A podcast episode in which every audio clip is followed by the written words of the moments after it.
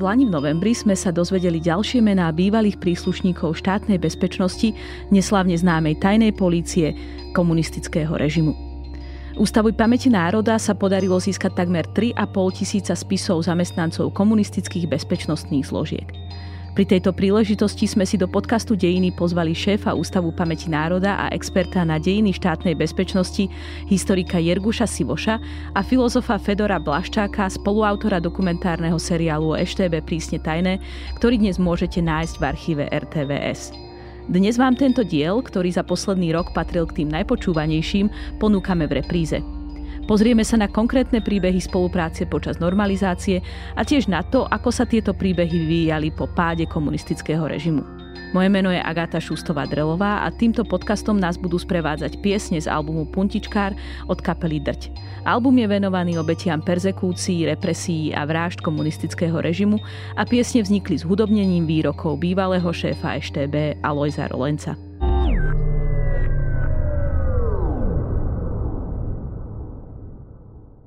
Prinášame vám najpočúvanejšie dovolenkové podcasty.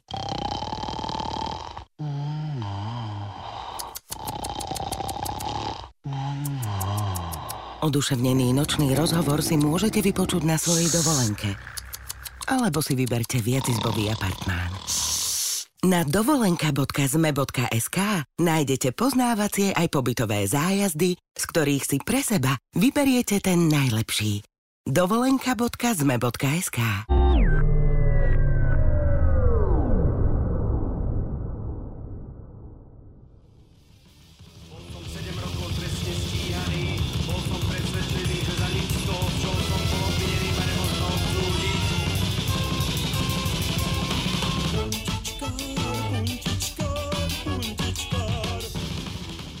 V nasledujúcich minútach budeme teda hovoriť o ére, ktorá je čisto chronologicky za nami v minulosti, ale ktorá nás veľmi hmatateľne ovplyvňuje aj v súčasnosti. Budeme hovoriť o inštitúcii, e, ktorá už zanikla, ale ktorej zamestnanci alebo ľudia, ktorí boli s ňou spojení, sú stále medzi nami.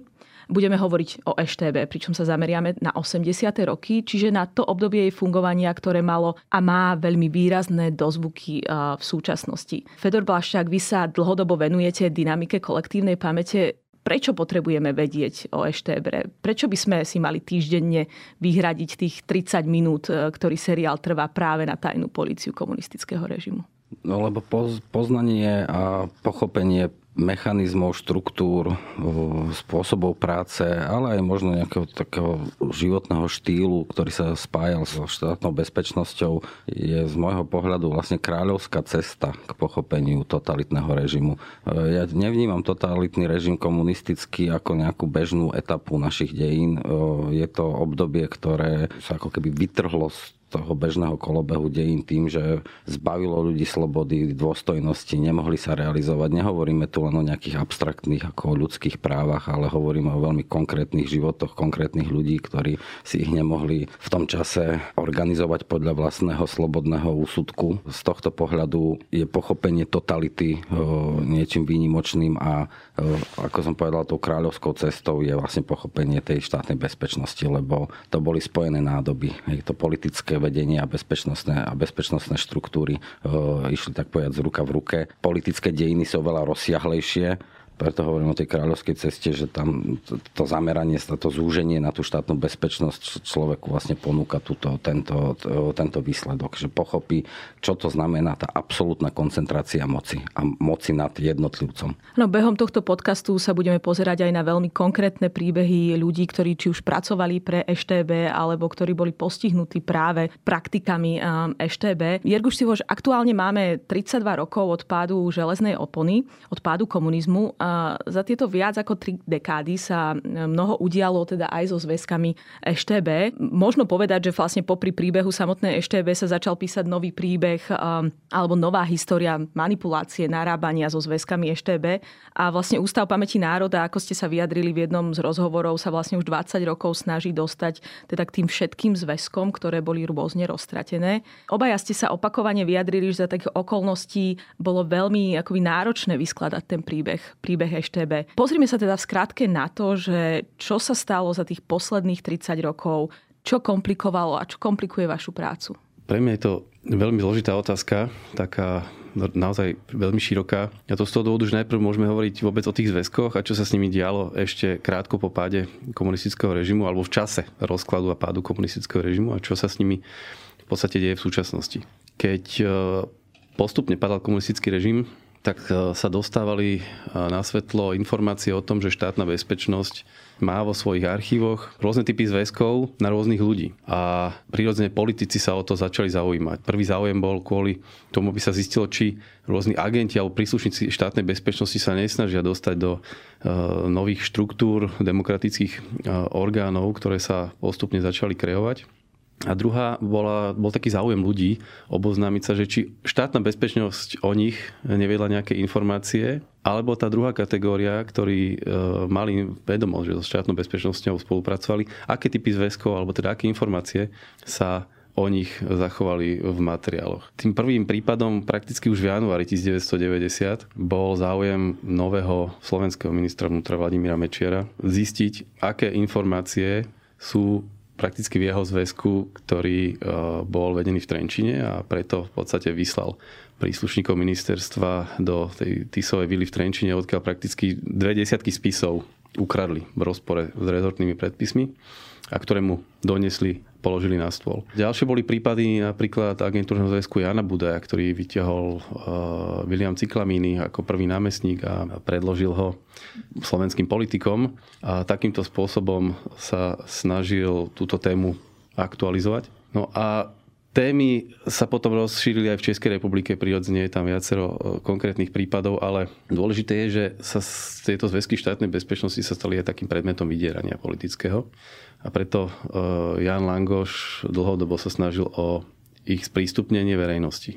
To znamená vytvoriť nejakú inštitúciu, ktorá by prevzala od bezpečnostných zložiek e, jednotlivé typy zväzkov štátnej bezpečnosti a ponúkla ich verejnosti, ktorá sa s nimi mohla oboznámiť a mohla sa k ním vyjadriť. A to je podstatné, že aj dnes platí každý, na koho je vedený akýkoľvek typ zväzku, teda či už je to prenasledovaná osoba alebo spolupracovník štátnej bezpečnosti, môže podať svoje vyjadrenie k tomu zväzku a to je súčasťou, natrvalo súčasťou konkrétneho zväzku.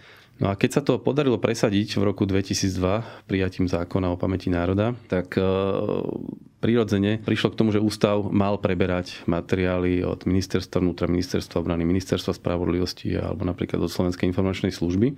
A samozrejme neboli to jednoduché rokovania, lebo e, aj tieto inštitúcie mali svoje argumenty e, a dôvody, prečo tieto spisy a zväzky nechceli vydať. A nakoniec sa to podarilo, ale postupne sme zistili, že nie všetky dokumenty boli odovzdané tak, ako mali. Preto sme už v roku 2010 začali rokovania, samozrejme, keď to politická klíma dovolovala s ministerstvom vnútra a vtedy sa nám podarilo v januári 2011 prevziať viac ako 6 tisíc e, zväzkov príslušníkov štátnej bezpečnosti. Potom sa zase zastavili tieto delimitácie na dlhý čas a dokonca sme neskôr zistili až dodatočne, doslova po troch rokoch, že časť e, zväzkov e, alebo osobných spisov príslušníkov štátnej bezpečnosti bola v rokoch 2017 a 2018 zničená. Aj preto sme iniciovali komunikáciu s vládou, na základe ktorého bolo potom prijaté uznesenie vlády, ktoré zastavilo akékoľvek skartacie v rezortoch vnútra obrany a spravodlivosti, dokiaľ nebudú všetky materiály odovzdané Ústavu pamäti národa podľa zákona o pamäti národa. No a na základe toho sme e, v minulom roku prevzali takmer 3,5 tisíca zväzkov, osobných zväzkov príslušníkov štátnej bezpečnosti, čo nás mimoriadne prekvapilo, že ešte také veľké množstvo sme dokázali identifikovať a potom prevziať. A čomu pripisujete to, že tieto zväzky zostali? E, je to nejaká taká akoby úradnícka nedbanlivosť alebo prosto nebolo v ich e, nejakej kapacite tieto zväzky skartovať alebo čomu to pripisujete? Pripisujem to najmä tomu, že v Československu nefungovalo ministerstvo štátnej bezpečnosti, ale fungovalo to federálne ministerstvo vnútra, ktoré riadilo útvary z zboru národnej bezpečnosti, zložky štátnej bezpečnosti už iba vysloviť e, je to veľmi komplikované. A môžeme si potom predstaviť, že tú štátnu bezpečnosť tvorili viaceré zložky. Rozviedka, ktorá pôsobila v zahraničí, kontrarozviedka, ktorá pracovala tiež v podstate po troch líniách proti vonkajšiemu nepriateľovi, tzv. vonkajšiemu nepriateľovi, ktorý pôsobil na území Československa proti vnútornému nepriateľovi, čiže takej domácej opozícii by sme mohli povedať. Potom to bola ochrana socialistickej ekonomiky a tieto obchodné záujmy komunistického Československa, no a potom nejaké špecializované výkonné útvary, ako napríklad správa sledovania spravodajskej techniky, ktorá riešila odpočúvanie, tajné vniknutia do bytov či preverky korešpondencie. Ochránka napríklad patrila medzi útvary štátnej bezpečnosti, správa pasov a víz a mnoho ďalších, o ktorých samozrejme bežný občan nemal vedomosti. No a toto v podstate limitovalo aj to možné preberanie personálnych spisov, pretože oni neboli vedení ako príslušníci štátnej bezpečnosti, ale ako príslušníci federálneho ministerstva vnútra alebo teda zboru národnej bezpečnosti. A ústav mal krátko po svojom vzniku k dispozícii nejaké zoznamy povedzme príslušníkov, ktorí pôsobili na konkrétnej správe a na základe nich si vedel vypýtať veľmi adresne konkrétne mená a konkrétne spisy, ale ďalších sme museli veľmi prasne rekonštruovať na základe kadrových rozkazov, na základe rôznych agentúrnych spisov, kde sme vyťahovali, ktorý príslušník neviem, zaviedol toho tajného spolupracovníka, ktorý nadriadení mu to schvalovali a takýmto spôsobom sme zrekonštruovali v podstate štátnu bezpečnosť na Slovensku od rokov 69 roku 1989.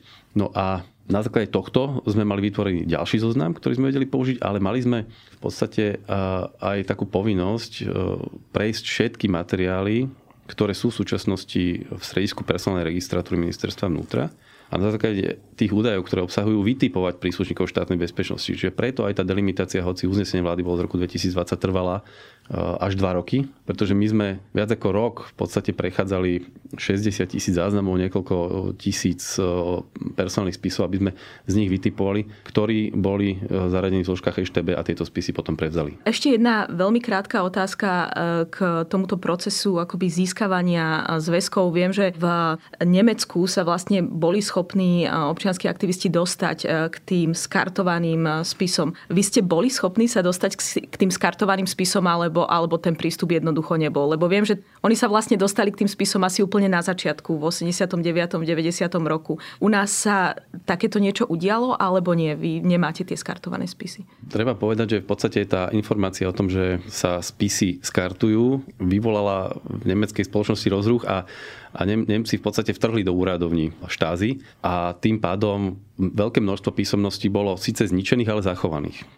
Nemci potom aj Gaukov úrad veľmi pracne a precízne, dokonca počítačovou technikou jednotlivé kúsky zdigitalizovali a potom spájali, aby tieto v podstate roztrhané alebo nejakýmkoľvek spôsobom zničené dokumenty scelili, aby ich mohli potom opätovne zoradiť. U nás samozrejme taká situácia nenastala, pretože aj táto informácia vlastne e, podnetila EŠTB k takej rýchlejšej skartácii spisov a naozaj tie prebiehali či už v rôznych papierniach, kde sa z nich vyrobal nový papier, hovorilo sa naozaj aj o e, krematóriu v Bratislave.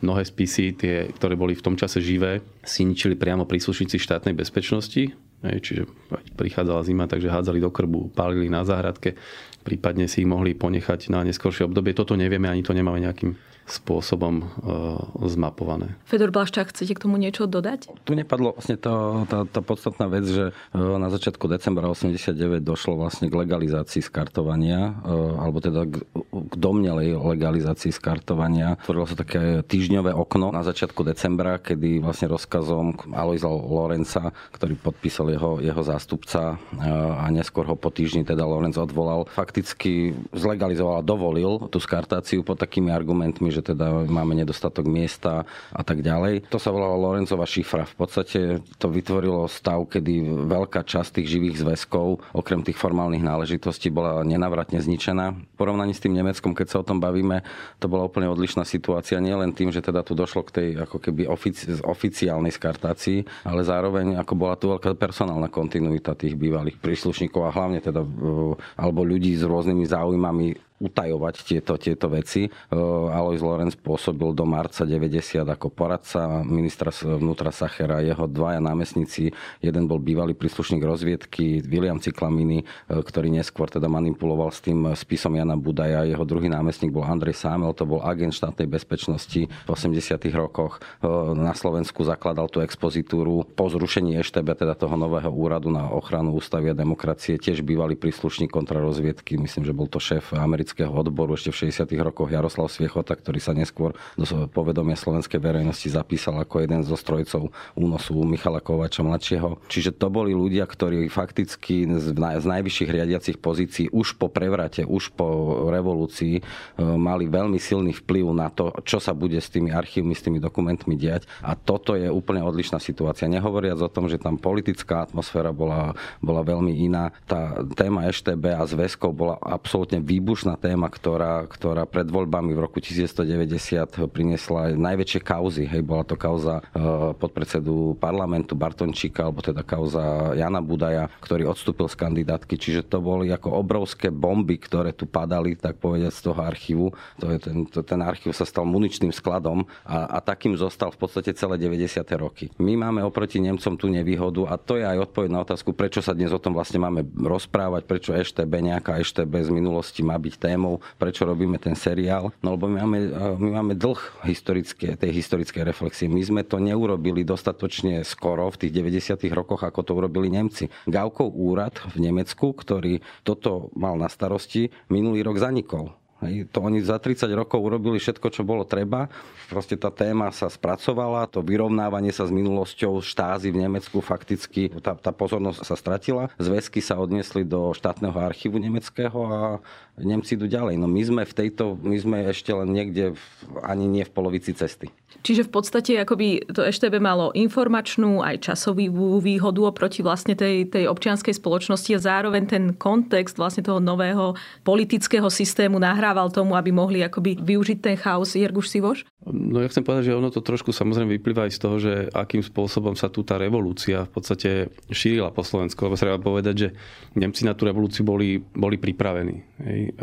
Boli aktívni a demonstrovali v uliciach, zatiaľ čo v podstate na Slovensku v mnohých mestách tá revolúcia začala svojim životom žiť doslova po týždni od udalostí v Prahe.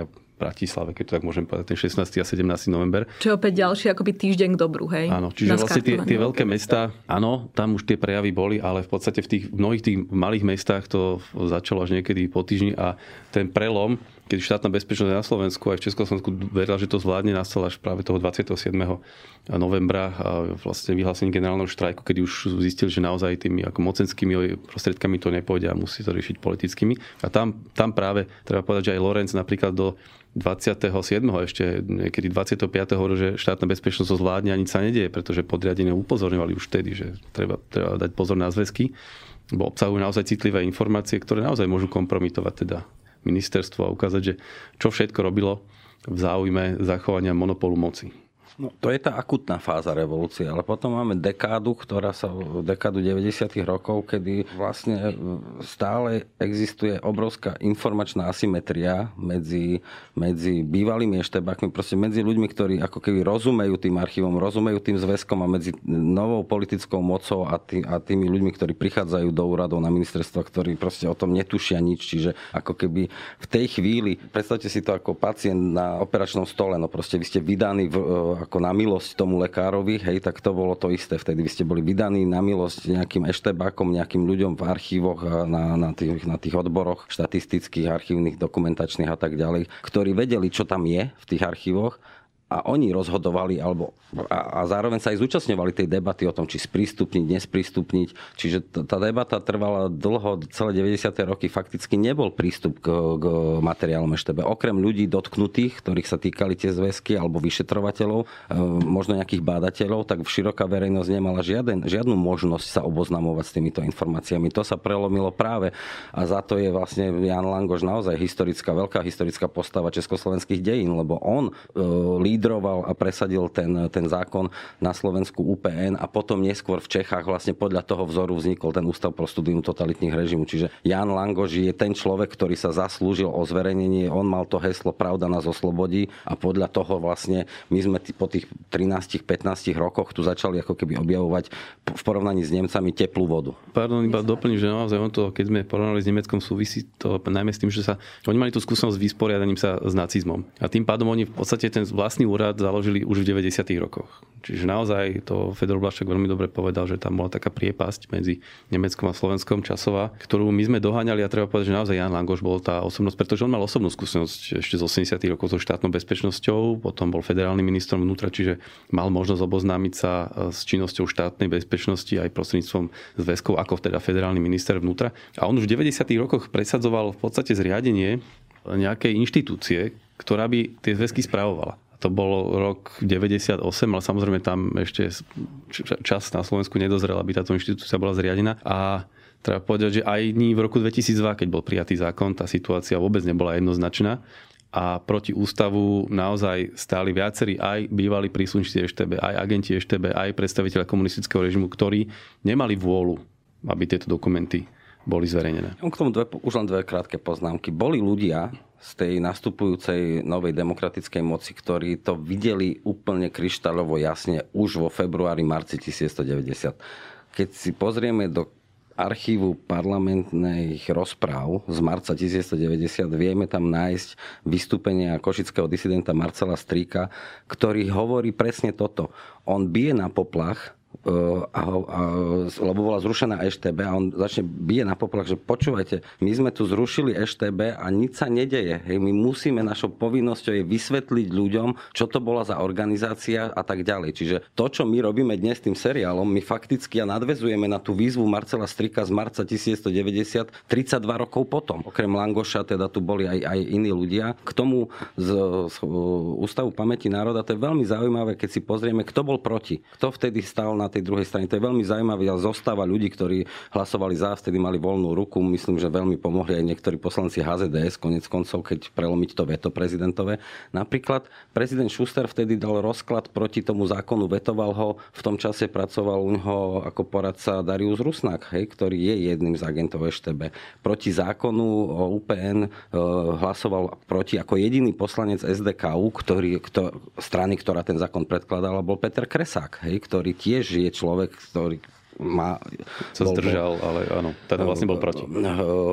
Ktorý bol koncom 80 rokov evidovaný ako agent. Takže čím chcem povedať, že tá téma má rozmer politický, spoločenský, ale aj veľmi individuálny, psychologický a my dokážeme spätne, a to je veľmi dôležité, aby sme aj dnes čoraz viac, získavali čoraz viac svedectiev od ľudí, ktorých sa to priamo týkalo a akým spôsobom oni sa dnes vlastne k, tejto, k tomu sprístupňovaniu stavajú. To samozrejme bola akoby veľká súčasť tvorby seriálu, že ste oslovovali rôznych ľudí z oboch strán. Poďme sa teda pozrieť na to, že čo všetko sa vám podarilo zhromaždiť pre ten seriál, k akým dokumentom, k akým materiálom a možno hlavne, aké témy ste boli schopní pokryť v tom seriáli EŠTB prísne tajné. Ja len krátko, no, pre nás to bola taká výzva, lebo my naozaj na Slovensku za 32 rokov ako keby žiadne audiovizuálne dielo nevzniklo v, v, porovnaní s Čechmi, alebo povedzme s tými Nemcami aj Poliakmi, to je úplne ako obrovská priepasť. Češi vyrobili len v Českej televízii okolo 160 dokumentárnych filmov za tých 30 rokov. My sme chceli priniesť komplexné spracovanie, čiže vznik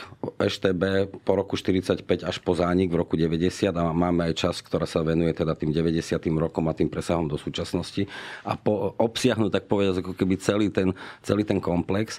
E, zároveň to urobiť tak, aby sme, e, keďže sme boli ako keby prví, tak vlastne tí, čo pre, prerážajú tú cestu, tak v podstate to je tak ako keby hrubozrná e, činnosť. Hej. Takže není možné e, všetko urobiť naraz. Takže potvárali sme aj nové témy, ale tá idea je, aby niečo na stole už je a teraz tí ďalší, ktorí prídu, ktorí povedzme ich to inšpirujú a tak ďalej, aby sa venovali niektorým veciam možno viac do hĺbky.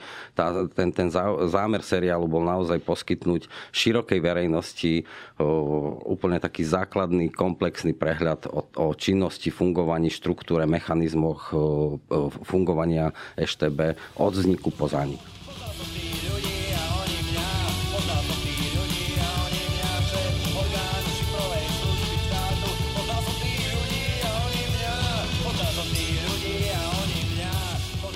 Ak hovoríme o širokej verejnosti, Jerguš Sivoš, vieme si spraviť predstavu, do akej miery boli spolupracovníci, do akej miery bola EŠTB preniknutá pomedzi bežnú populáciu, aké percento populácie spolupracovalo alebo bolo nejakým spôsobom zapojené aj povedzme do technického zabezpečovania, sledovania druhých ľudí a podobne. Vieme, že teda hovorili sme o Nemecku, tamto percento bolo naozaj veľké. Ako to bolo v Československu? Samozrejme záleží, že ktorému obdobiu sa venujeme.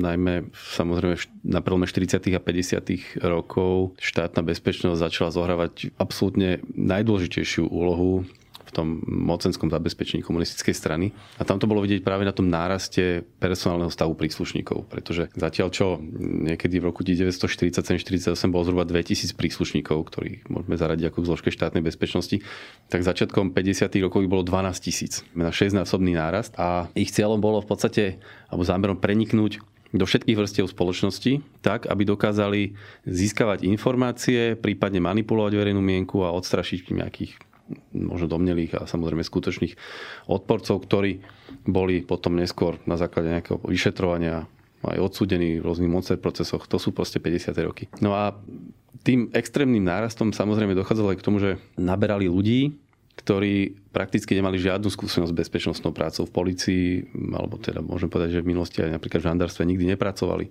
Mali možno nejakú skúsenosť odboja, ale tou prvoradou podmienkou bola lojalita alebo dokonca členstvo k strane. Takže máme tam naozaj z dnešného pohľadu veľa takých, by som povedal, úsmevných prípadov, ktoré úsmevné neboli v podstate. Hej, pretože sa veľmi brutálnym spôsobom dotkli konkrétneho života ľudí. A to, keď v 55. odchádza jeden z príslušníkov štátnej bezpečnosti a hovorí, že ja som nevedel v tom čase, keď mal Anarili do EŠTB ani čítať, ani písať. Ale keď za mňou prišli tretíkrát, že si komunista, musíš nám pomôcť, tak som ako vstúpil do štátnej bezpečnosti a začal som tam pracovať. Takže viete si predstaviť, že naozaj pracovnou metodou bol nejaký hrubý nátlak, brutálna sila, psychické vydieranie tých ľudí, že tam nebola žiadna nejaká premyslená e, práca, získavanie informácií a, a tak ďalej. No, čiže to sú naozaj 50 roky. A prejavilo sa to aj tým, že sa snažili získať spolupracovníkov zo všetkých teda oblastí, ako som povedal, a do, doslova v neregulovanom množstve. A využívali na to hrubý nátlak. Čiže aj keď chceli získať spolupracovníka, tak v podstate to bolo pod rôznym nátlakom. Či už mali nejaké kompromitujúce fotografie alebo dokumenty, informácie, na základe ktorej chceli prinútiť tých ľudí na spoluprácu, alebo jednoducho došlo k vyhrážaniu. Napríklad odborník mapoval územie Banskej šťavnice, vypublikoval o tom riadne prácu vo svojom úrade a štátna bezpečnosť za ním prišla, že e, teda zverejnil štátne tajomstvo a bude za to odsudený, ale keď teda im podpíše spoluprácu, tak e, vlastne zabezpečia, aby odsudený nebol. No ale potom sa aj stávalo, že ľudia pod týmto nátlakom podpísali spoluprácu, ale zároveň ju aj odmietali. Čiže bola tam taká veľká fluktuácia. Ako ako je to v 80. rokoch? Práve v 80. rokoch sa to v podstate výrazne zmenilo, pretože aj príslušníci štátnej bezpečnosti jednak boli poučení, akým spôsobom to prebalo v 50. rokoch. Jednak tam bola zriadená vysoká škola ZNB, rôzne iné kurzy, čiže tá štátna bezpečnosť už pracovala premysleným spôsobom. Veľmi pekne to v podstate popísala Jablonický, že zatiaľ, ktorý vlastne zachytil obe tej generácie, môžeme povedať, príslušníkov štátnej bezpečnosti a na jednej strane hovorí, že tí starší prišli, e, vyhrážali sa, dokonca používali ešte takú tú starú terminológiu, že škodí strane a tak ďalej. Zatiaľ, čo, ako hovoril tí noví, s ním diskutovali o SMP, pretože on sa venoval tomu občianskému odboju, v podstate ho kritizovali, že napada prezidenta Husáka, ktorý ako reprezentoval to komunistické e, krídlo v SMP a v odboji. A on veľmi ako pozitívne vnímal, hej, v úvodzovkách to, že už na neho nie je robený nátlak, nevyhrážajú sa mu, ale v podstate prebieha tam diskusia, také nejaké ovplyvňovanie. No a keď by sme chceli povedať počty z 80 rokov, už len veľmi krátko, tak naozaj e, počet tých príslušníkov v podstate podstate štátnej bezpečnosti klesol zhruba niekde na 8-8,5 tisíca. A čo sa týka spolupracovníkov, tak tajných spolupracovníkov bolo asi 12,5 tisíca, e, dôverníkov, to znamená tá najnižšia kategória spolupráce, okolo 13 tisíc štátna bezpečnosť využívala približne tisíc e, konšpiračných a prepožičaných bytov. To boli také utajené miesta, kde sa mohli v podstate nerušene stretávať so spolupracovníkmi. Čiže to vôbec nie je veľa. Áno. To bola tá otázka, ano, že vlastne ano. tá predstava o, o všemocnosti štátnej bezpečnosti sa spája s predstavou o jej obrovskom rozsahu, že ako keby každý druhý pomaly bol donášač, no a to je presne ten omyl a ten mýtus. Ak, ak spojíme tie kategórie tých tajných spolupracovníkov, tak ich bolo 25 tisíc na 15 miliónové Československo. A máme okolo 10 tisíc, povedzme, tých príslušníkov, to znamená ľudí, ktorých tam chodia do práce a berú za to peniaze, berú za to plat. Pričom napríklad v Nemecku, roku... v Nemecku vlastne to bolo takmer, tuším, 10 10% populácie, áno, nie? Že boli, na tých 16, stovky, 16 miliónov 160 tisíc. Áno, áno, to boli stovky tisíc. Čiže, čiže to vôbec nie je v tom Československu veľa, to je, to je jedna vec.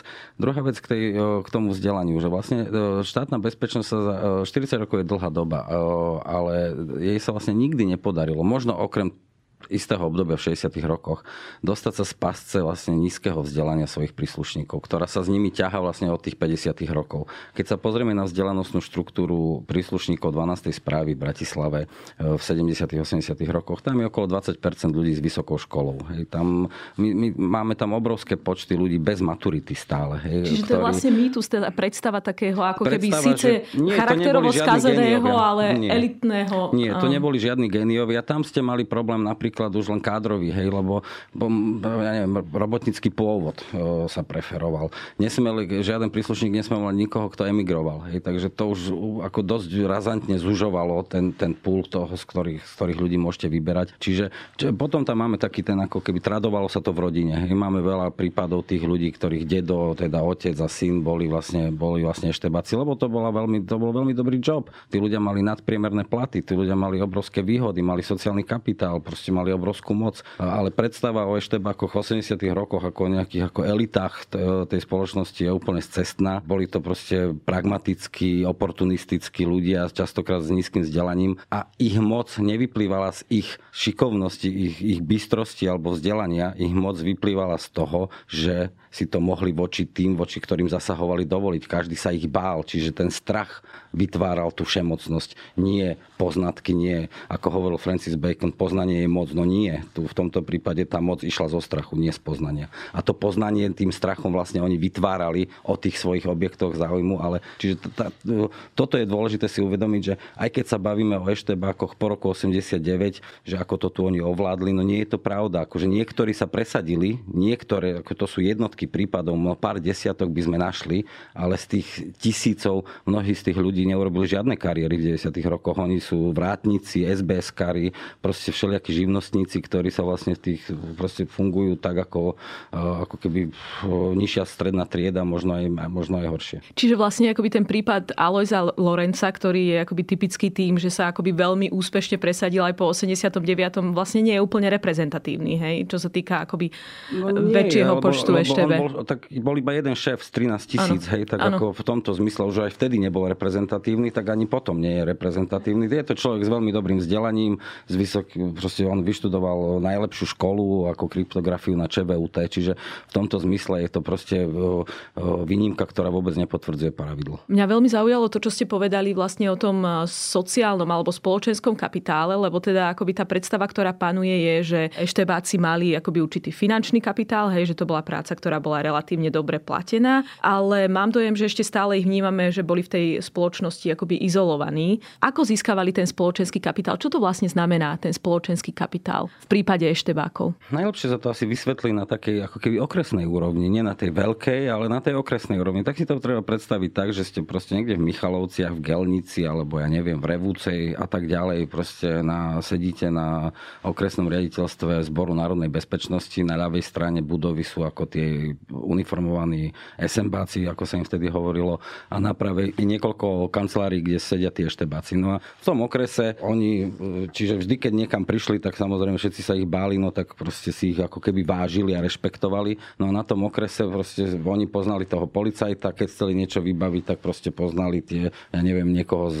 automechanika, poznali primára, poznali mesiara, ktorým dodával a, a, a toto boli vlastne tie väzby, ktoré, ktoré sa tam vytvárali úplne prirodzene a oni do tohto systému tých vzájomných ako keby služieb a výmeny vlastne vstupovali z pozície moci. Hej? Lebo niektorí ostatní členovia tam vstupovali z pozície toho, že niečo vedia. Hej, lekár niečo vedel, auto, mechanik niečo vedel opraviť, tak si to ako keby sa kvázi kamarátili, lebo si boli vzájomne ako prospešní, keď bolo treba. Ale ten eštebak bol, nikomu nebol z nich prospešný, bol prospešný iba, do, iba v tom zmysle, že aha, je dobre ho poznať, keby sa niečo stalo, dá sa vybaviť. Hej, takže tak. Hovorili sme o tom teda, že niektorí z nich a že mnohí z nich sa mali problém aj teda zamestnať v nejakých vyšších pozíciách po 89., ale teda zároveň majú tento spoločenský kapitál. Bol ten spoločenský kapitál nejakým spôsobom akoby prenosný a použiteľný po 89.?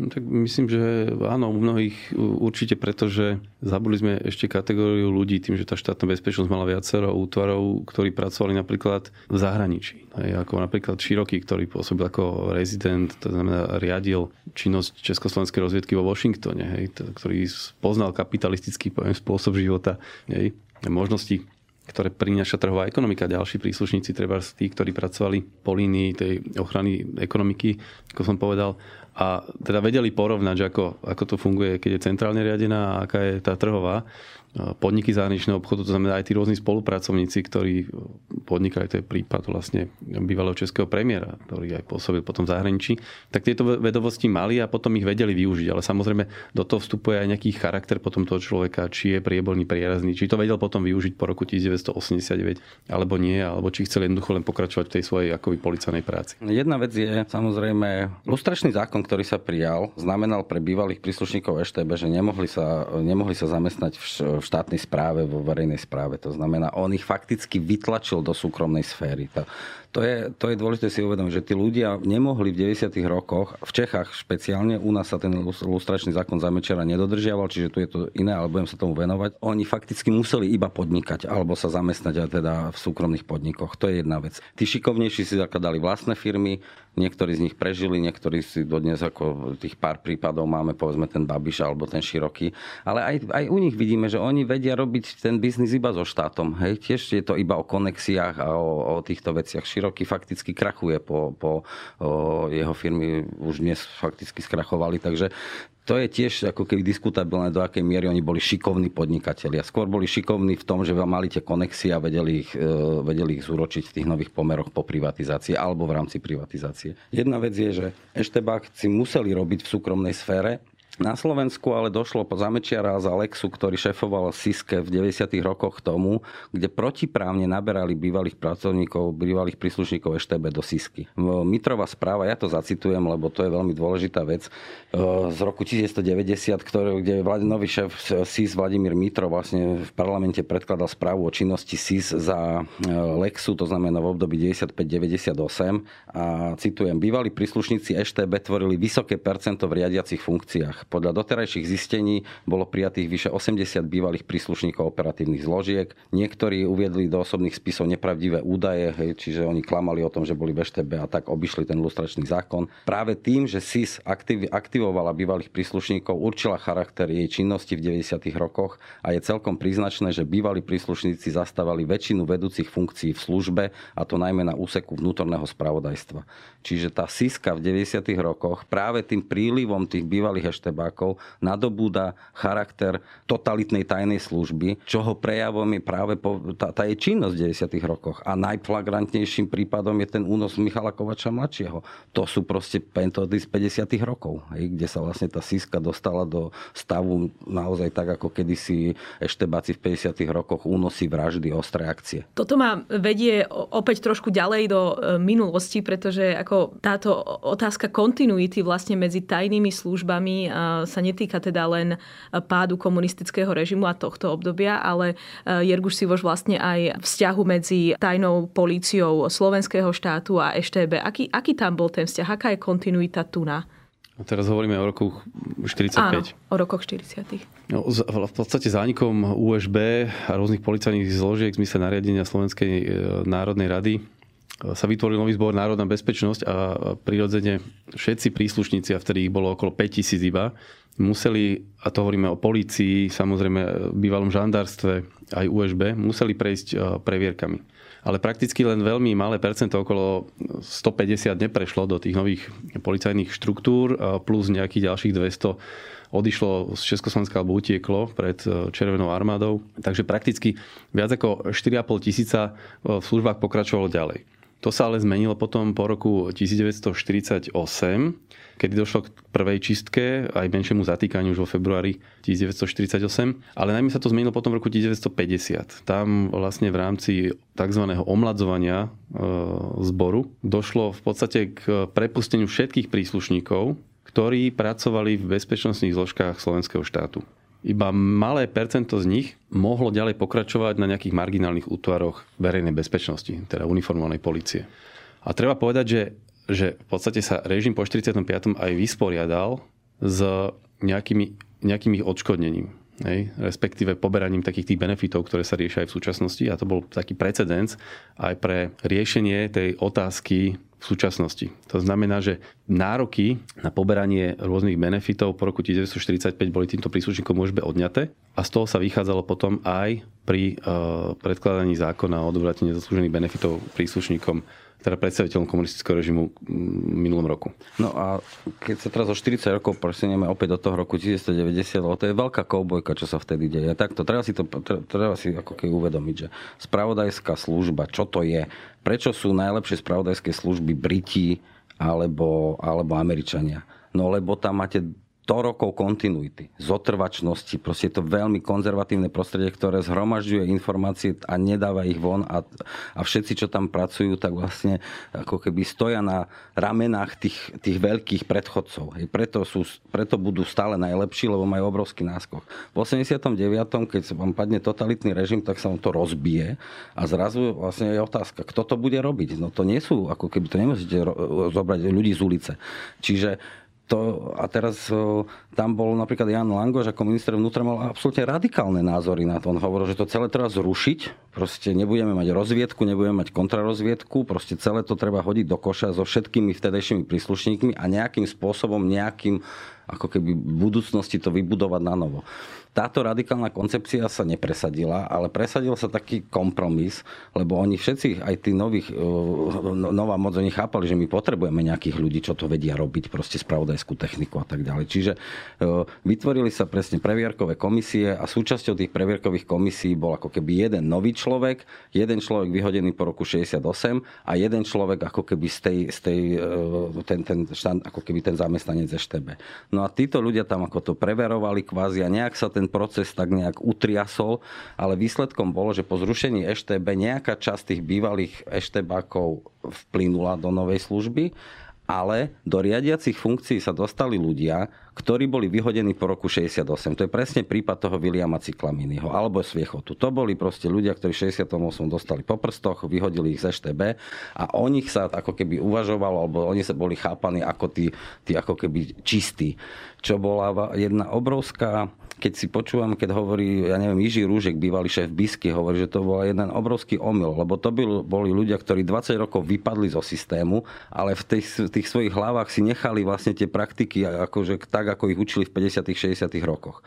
A to si myslím, že je jeden veľký ako problém tej revolúcie, že sa vlastne vtedy títo ľudia nechali pôsobiť pomerne dlho a napokon sa vlastne ten sviechota na Slovensku preselil. Ja by som to povedal úplne otvorene, že čo my čakáme od Slovenskej informačnej služby, keď ju zakladal Jaroslav Sviechota.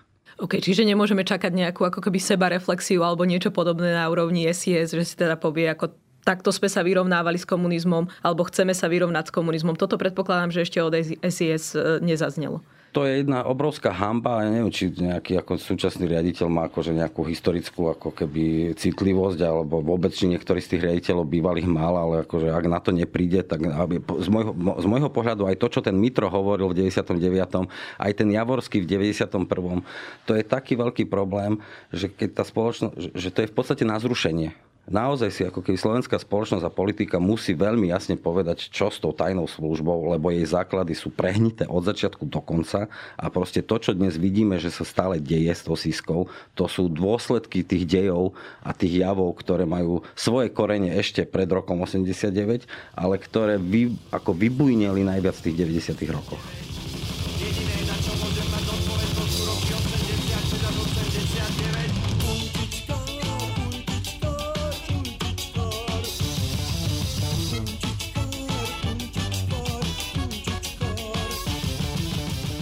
Na záver by som sa vás e, oboch spýtala otázku ohľadom e, osobnej zodpovednosti alebo vyvodzovania e, zodpovednosti bývalých príslušníkov EŠTB. Pozrime sa teda na to, ako bývalí príslušníci EŠTB dnes vidia svoju prácu v v seriáli sa objavujú dve postavy a to ma veľmi zaujalo. Je tam ten samozrejme notoricky známy Alois Lorenz, ktorý bol teda šéfom EŠTB v 80 rokoch. A potom je tam, predpokladám, že ide o radového príslušníka EŠTB Alexander Bory. A tú prácu oni prezentujú tak akoby rôzne. Ten Lorenz to prezentuje aspoň podľa môjho vnímania v tom takom Eichmannovskom slova zmysle, že proste ja som si len plnil svoju povinnosť. Tam, tam je moment, kedy vlastne jeho manželka opisuje, že ho proste bol vojak, tak tak on jednoducho zobral to nariadenie a ako vojak ho jednoducho poslúchol, že treba viesť EŠTB.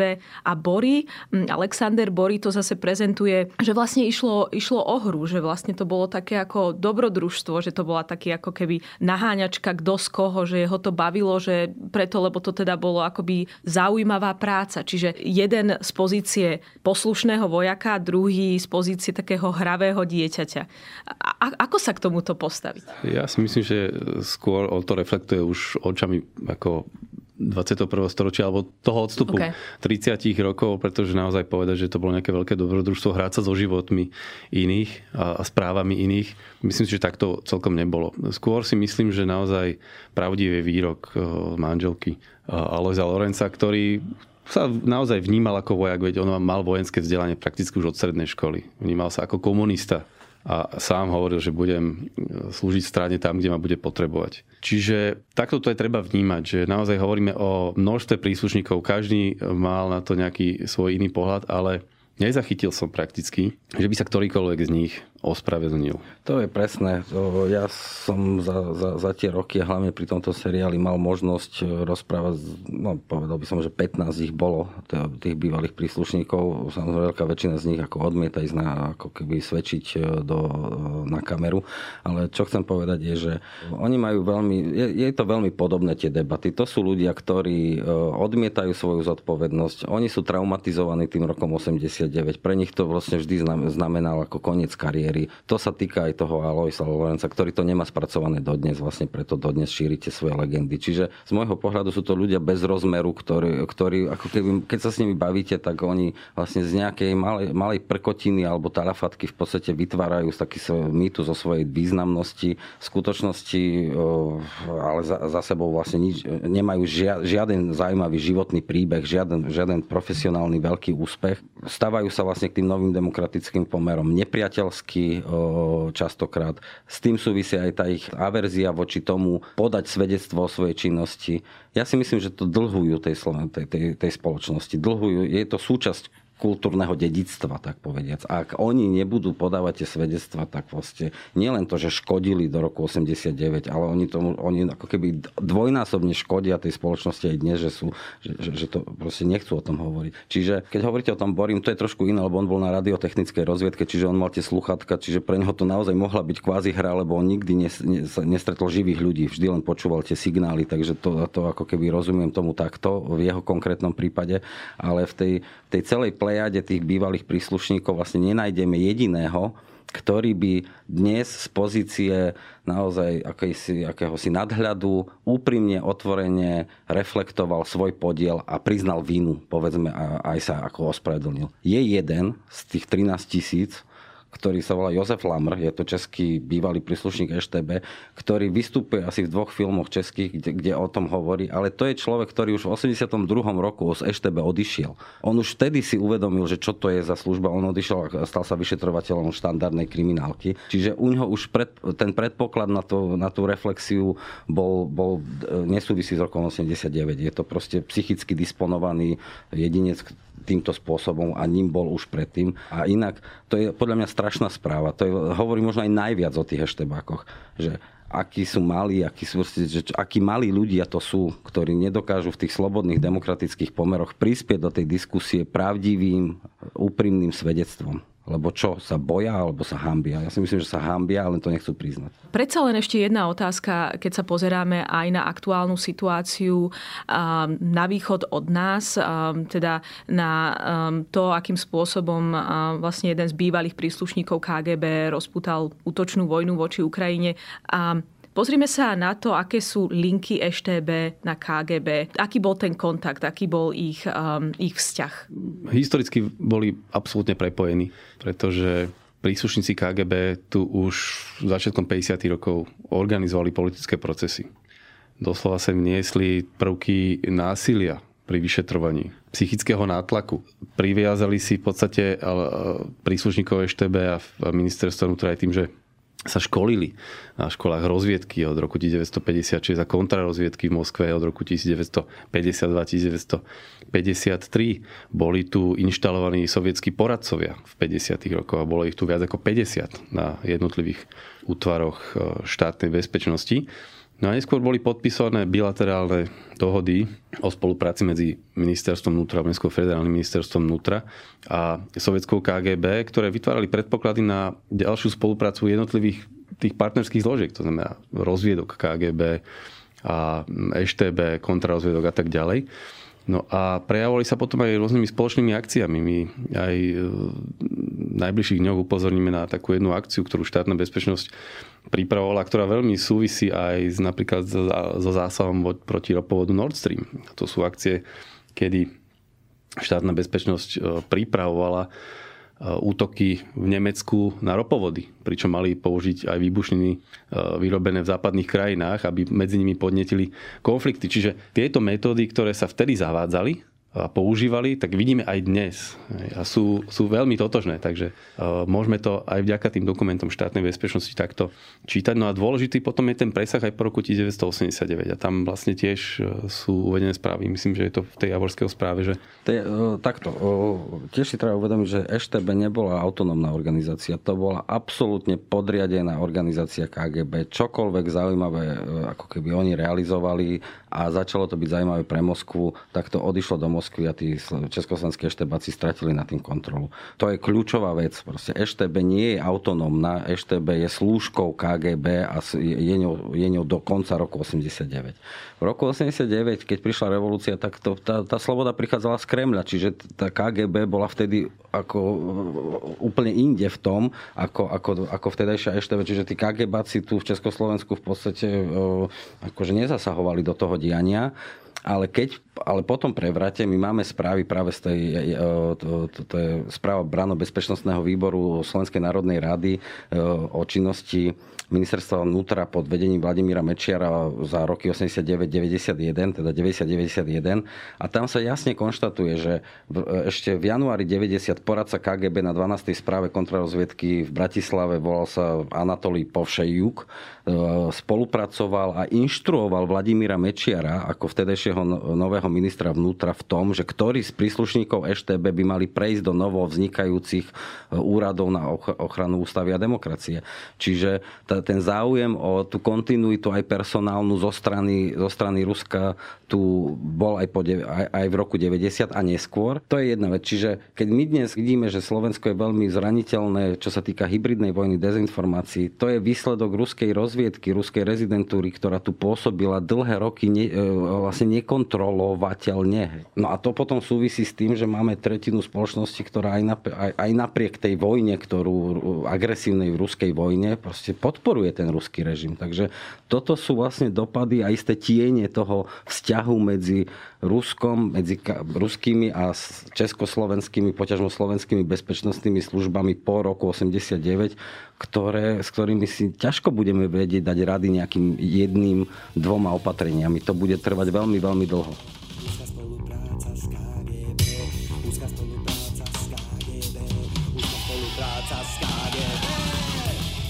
Čiže v skratke naozaj ten príbeh EŠTB nekončí v 89., ale na lokálnej, na naozaj regionálnej, národnej a teda aj medzinárodnej úrovni trvá aj po roku 1989. Jerguš Sivoš, Fedor Blaščák, ďakujem vám za rozhovor.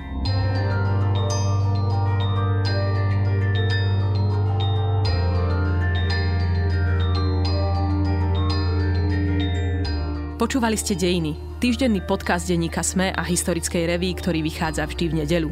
Nájdete ho vo vašej obľúbenej podcastovej aplikácii alebo na sme.sk lomka dejiny. Ak sa vám podcast páči, môžete ho v podcastovej aplikácii ohodnotiť, pomôžete nám ho tak dostať k viac poslucháčom a poslucháčkam. Ak nám chcete zanechať odkaz, napíšte nám na mail na dejiny sme.sk alebo sa pridajte do podcastového klubu denníka Sme na Facebooku. Som Agáta Šustová-Drelová a na tejto epizóde sa spolu podielal aj Viktor Hlavatovič.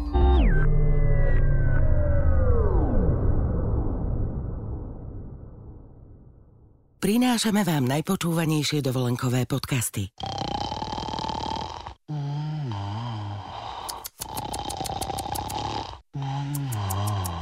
Oduševnený nočný rozhovor si môžete vypočuť na svojej dovolenke. Alebo si vyberte viacizbový apartmán. Na dovolenka.zme.sk nájdete poznávacie aj pobytové zájazdy, z ktorých si pre seba vyberiete ten najlepší. dovolenka.zme.sk